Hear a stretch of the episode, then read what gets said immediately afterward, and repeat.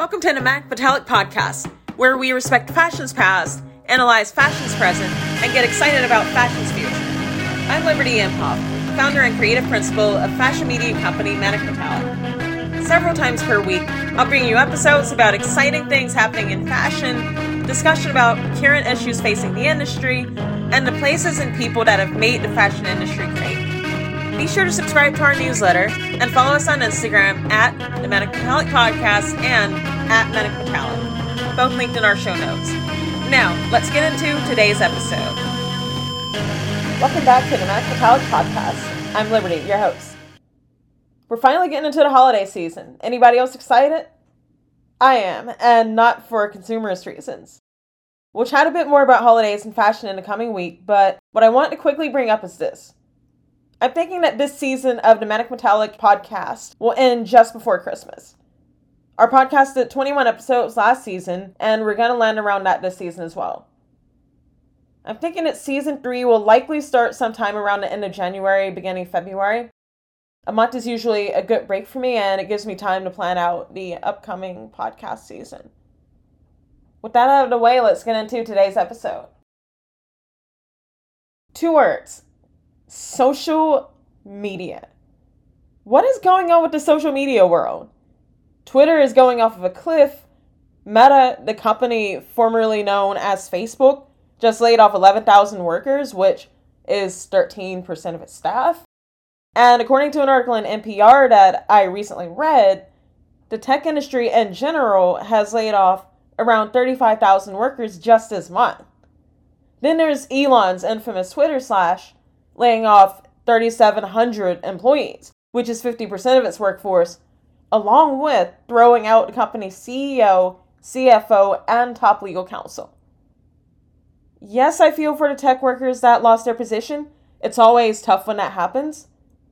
But I'm alarmed at the effect that this social media upheaval could have on the fashion industry, primarily because fashion has so much tied up in the social media landscape. Fashion has given so much to social media platforms and has ceded valuable ground to social media and its various commentators in the process that I have to wonder have we stopped to ponder what would happen if fashion's dependency on social media as an integral way that does business all came crashing down? Let's go through some what ifs here. What if Twitter completely implodes and if not outright disappearing, it becomes a complete cesspool of harassment and misinformation, also known as lies. Where do Twitter users go? This is an issue that platform users are facing now. Mastodon could take on Twitter's users, and it is supposedly the most similar.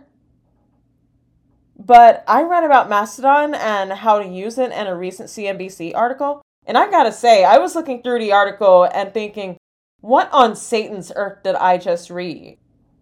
I'm pretty savvy at tech, but the directions for how to use Mastodon seem extra labyrinthian. My thought is that people are only going to hop over to Mastodon and use it if they are desperate for a Twitter replacement and are truly devoted to the social media tech cause. Because otherwise, why use a complicated social media platform when you could, I don't know, not?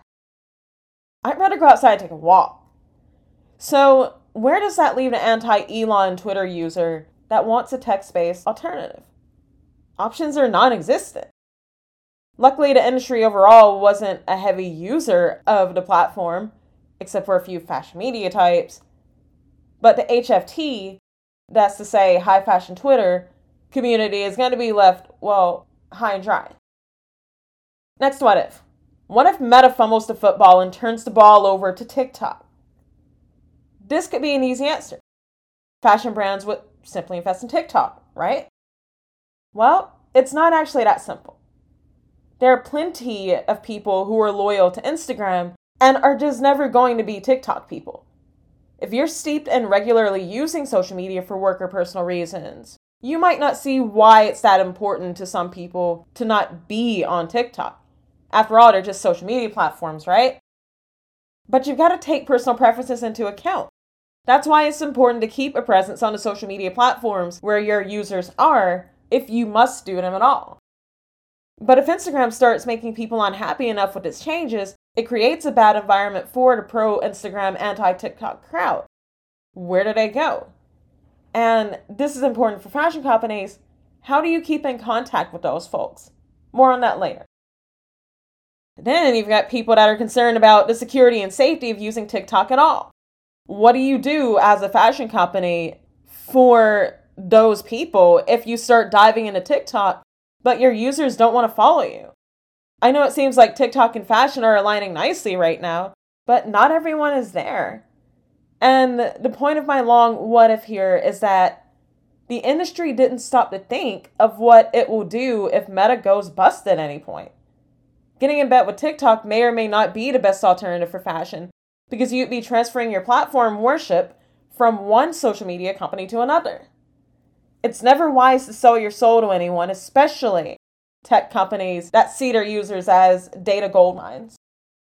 And here's the real what if kicker what if we woke up and there were no more social media channels? What if there were no more Twitters, no more Facebooks and Instagrams, no more TikToks, no more Pinterests and Snapchats, no more YouTubes? What would we do? That's why it's a good idea to continually recognize that a social media strategy is not a marketing strategy. Social media is only one aspect of marketing, yet so many in fashion treat it like it's everything. How many followers can my brand get? How many influencers can I get to come to my fashion show so that my show will go viral? Or, oh, that person's talented, but they don't have a large following, so they must not be that good because they're not popular enough. And I know that social media has its uses. Manic Metallic has social media channels, obviously, but fashion companies need to be diversifying our marketing strategies if we're going to be successful in the fashion world and beyond. We can't let the psychotic Elon Musk or the excessively egotistical Mark Zuckerberg determine the success or failures of our businesses. Because if the industry keeps going deeper into the social media Alice in Wonderland rabbit hole, it won't be able to find its way out. Plus, with social media, you're ultimately not in control of the platform that you communicate on with your audience. These social media companies have too much power, and we need to take it back from them. So here's a taste of what Manic Metallic has in store for our company over the next year or so. This isn't all encompassing, but it's a good primer. One thing that we're going to be focusing on is building out our newsletter. We've had it now for almost a year, and we've been sending out newsletters on a bi weekly basis, so every two weeks. And I've enjoyed getting to build what I see as a more direct and intimate relationship with our audience. We've started off by giving newsletter subscribers regular updates on what Manic Metallic is doing as a company, discussing our latest content on our various platforms, and offering brief news on different topics in the industry. What we're going to be adding is a new layout with more content. The newsletter will start with company updates, short musings on today's fashion industry, and brief discussion of our latest content. It will then move into a section that I'm titling Good Things Come in Threes. This section is going to have three recommendations for content pieces that I believe you should check out, and a one to two sentence summary of each. One will be a fashion sustainability article, one will be a fashion tech article, and the other will be a wild card. So it could be an article, a podcast episode, a YouTube video, whatever I see as relevant and exciting for our audience to know about. After that section will come a section that I'm calling the Fashion is an Art Spotlight. Here we're going to give a one paragraph spotlight on an artist, whether that be a fashion illustrator, a fashion photographer, fashion designer, etc., that's currently exciting the world of fashion. This section is going to be exciting for me because I love to learn about what other creative individuals are doing and then teach others about those creatives. The last section will be titled Manic Metallic's Fashion Culture Recommendations. I'll be recommending one to two exhibitions, films, fashion books, events, etc. that relate to the world of fashion and giving a brief two to three sentence description on the aforementioned cultural piece. This newsletter is going to be educational, interesting, and in some cases intriguing. So if it sounds like something that you think you'd like to receive every two weeks, I'd love for you to subscribe to the newsletter. The link to it's in the show notes, and if you have any trouble finding it, DM me on Instagram at manicmetallic or email me at hello at manicmetallic.com. That's H E L L O at manicmetallic.com. And I'll help you to get set up and subscribe. Another thing that we're also going to be doing is, surprise, going all in on our podcast. Our listeners love the Manic Metallic podcast. I like making the episodes, so I believe that this podcast has strong potential to be one of Manic Metallic's cornerstones going forward. This past year of making a podcast, spread over two seasons, has been an exercise in me figuring out how to create a schedule that allows Manic to write articles, do podcasts, create social media content, and go all out for in person events to meet people all at the same time. We're not a big company like Vogue or Business of Fashion where we have so many people that can split duties or where we get commissioned out some of the work.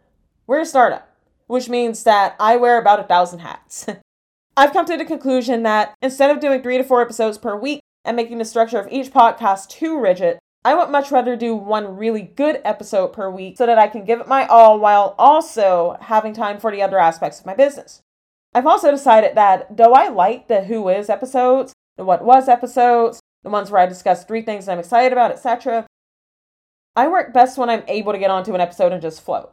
Sure, I like to have a few notes, but I don't want to have to have everything noted down.